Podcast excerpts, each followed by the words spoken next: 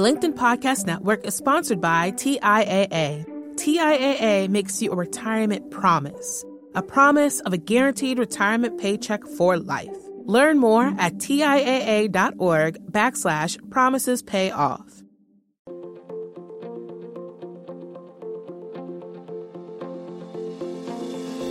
Welcome to the American Negotiation Institute's podcast, where we will teach you the skills you need to get more out of life. And now, your host, Kwame Christian. Hello, everyone, and welcome to our very first podcast. I'm really excited to get started with all of you. So, let's go ahead and start by talking about the format of the podcast, do a quick introduction of myself, and uh, talk about my goals for this podcast. So, my name is Kwame Christian, and I'm a business lawyer, and I love negotiating and learning more about dispute resolution. Not surprisingly, then, the purpose of this podcast is to teach you the essentials of negotiation and dispute resolution. This podcast will feature exciting personalities from a variety of backgrounds, each talking about their personal experiences with negotiation and dispute resolution.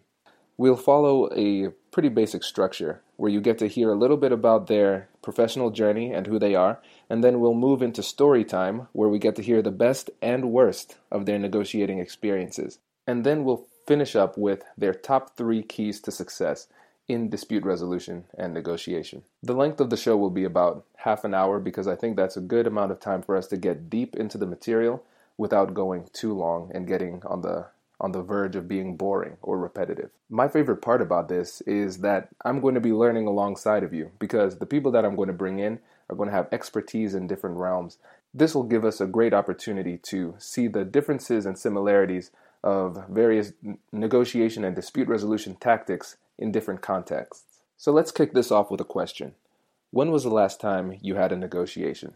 So oftentimes when I ask this question, people think back to their salary negotiations, or maybe a time when you bought a house, or sold a car, or bought a car. Or maybe that time you were on vacation and you were haggling with the person trying to buy that, that souvenir for your friend back home. The reality is that we're actually negotiating every day. Here are a few examples. At home, we might be negotiating with a significant other to determine who's going to do what and when.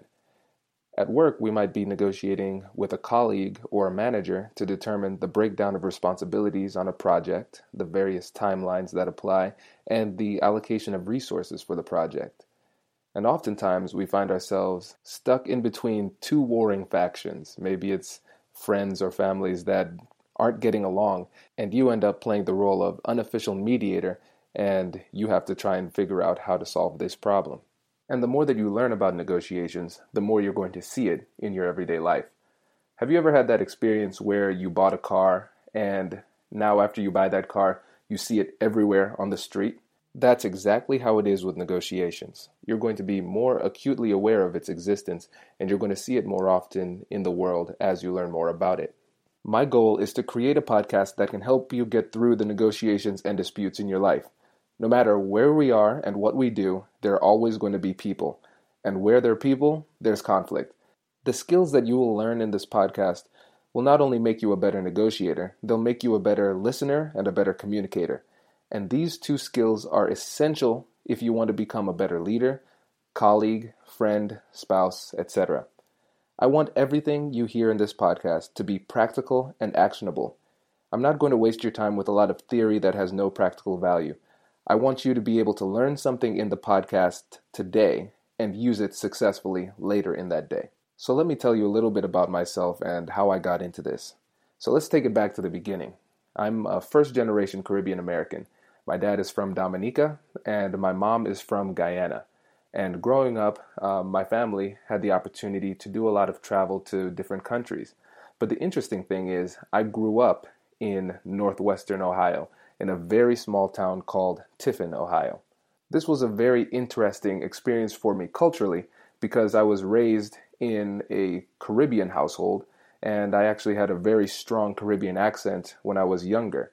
And it slowly started to disappear over my years in the States.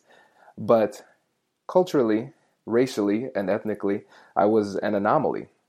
When I graduated from high school, There was only one other black person in the entire high school, and there were two Latinas, and they were sisters. There was very little diversity in that area. But having that upbringing really forced me to learn how to connect with a variety of people. At a young age, I had to learn how to connect with people that were very different from me. When the time came to choose a school, um, I was really tired of small town life and I wanted something different. And so I had one criterion for school. I said, the school that I go to has to have a campus bigger than Tiffin, Ohio. And I found that in Ohio State. It wasn't really the the wisest way to make the decision, but it worked out for me because that was a great place for me to go. While at OSU, I decided to study psychology for two reasons. First reason, I had this goal, a very vague goal, but a goal to help people. And uh, the second reason was because I was fascinated by the human mind and how humans go about making decisions and how we interact with each other and psychology really satisfied that intellectual curiosity for me. But in addition to this, I wanted to have an opportunity to connect with more people and learn about different cultures that I hadn't been exposed to. And so that's why I got a minor in Spanish and spent a semester studying abroad in Ecuador. The Ecuadorian study abroad program was phenomenal. I got to travel around the country speaking. The LinkedIn Podcast Network is sponsored by TIAA.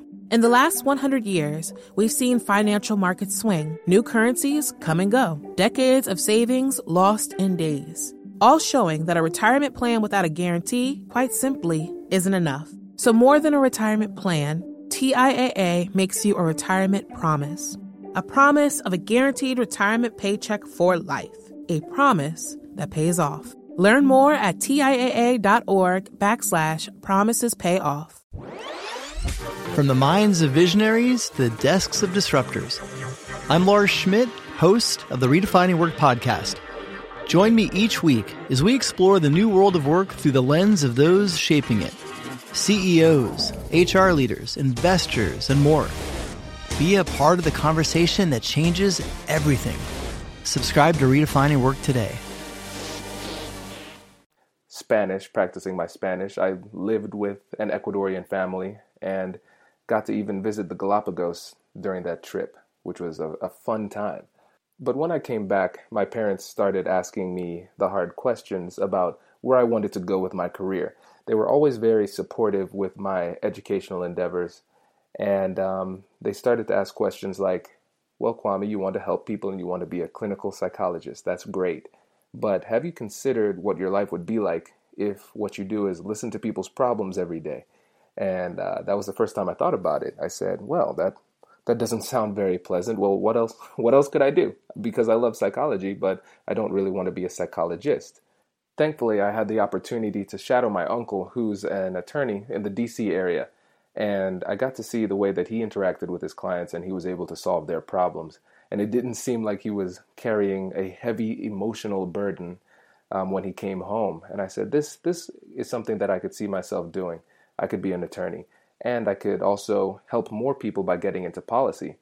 So thankfully, at Ohio State, they have a the law degree, the Juris Doctor, but you could also combine it with a Master's of Public Policy and still graduate in three years. So I said, this is the perfect program for me, and how convenient, it's here in Columbus. So I was accepted to Ohio State Law School and the Master's of Public Policy, and I started to chart that path in law school, your first year's courses are set out for you. There's no wiggle room as to which classes you can take. But in the second year, you have the opportunity to pick your own classes to a certain extent. And so there was one class that I saw that caught my eye, not because I was really interested in it, but more because it was efficient. It was a two credit hour course, but it was during fall break. And so it was only one week long, but you had to go to class for about eight hours each day during that week. And so I said, huh, let me go ahead and take this negotiation class.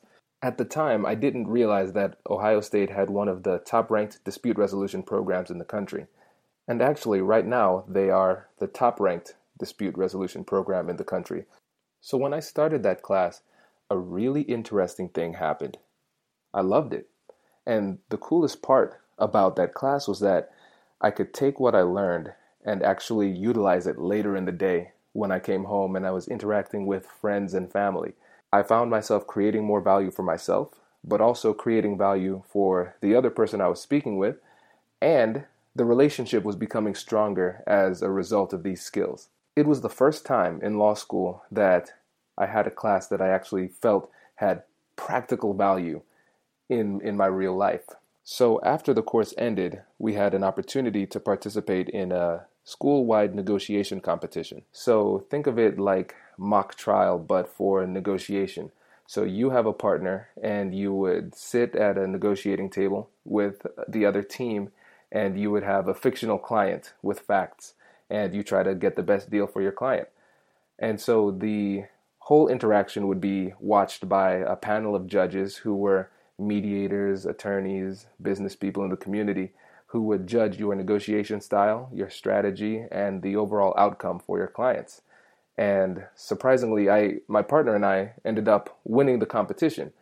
I think the only reason I was able to be so successful at it was because I was genuinely interested in the material.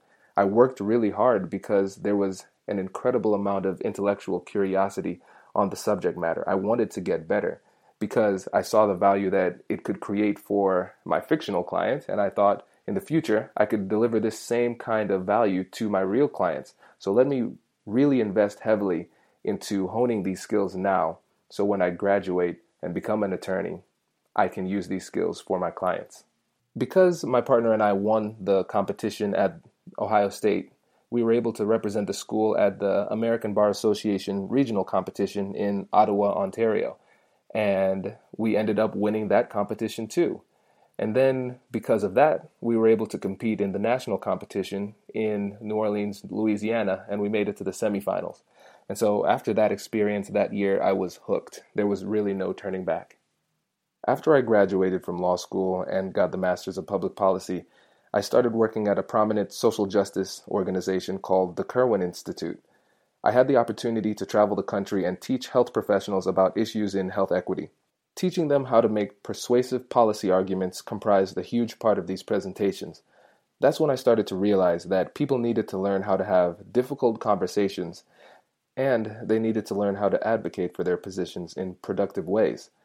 I enjoyed what I was doing in social justice, but it wasn't completely in line with my passion.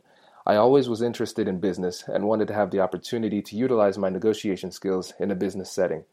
That's when I decided to start my own business law firm. I work primarily with small businesses and startups now, and I have been loving it.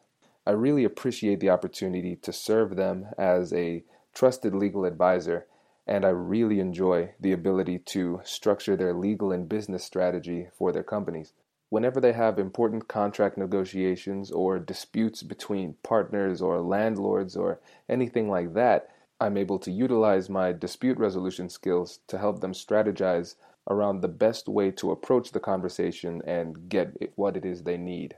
To get more clients, I started putting on negotiation seminars where I taught them how to handle their critical business negotiations. And that's when I realized that I really love teaching this stuff. There's nothing better than looking into the audience and seeing them have that eureka moment. It's like getting unplugged from the matrix. When you realize that negotiation is everywhere and these skills can be utilized every day, you see every conversation as an opportunity to create value and strengthen relationships. So there it is. I hope you enjoyed this podcast, and I am really excited to take this journey with all of you. If you have any questions that you want me to answer, I will put my email in the description and you can shoot me an email one of two things could happen. Either one, I know the answer and I give it to you and it's really easy, or two, I don't know the answer and I'm going to really enjoy trying to figure it out because, like I said, I'm trying to learn more just like all of you. If you find this podcast helpful or entertaining or both, hopefully both, uh, please go to iTunes and subscribe and give us a good rating and share it with your friends. I'll see you in the next one.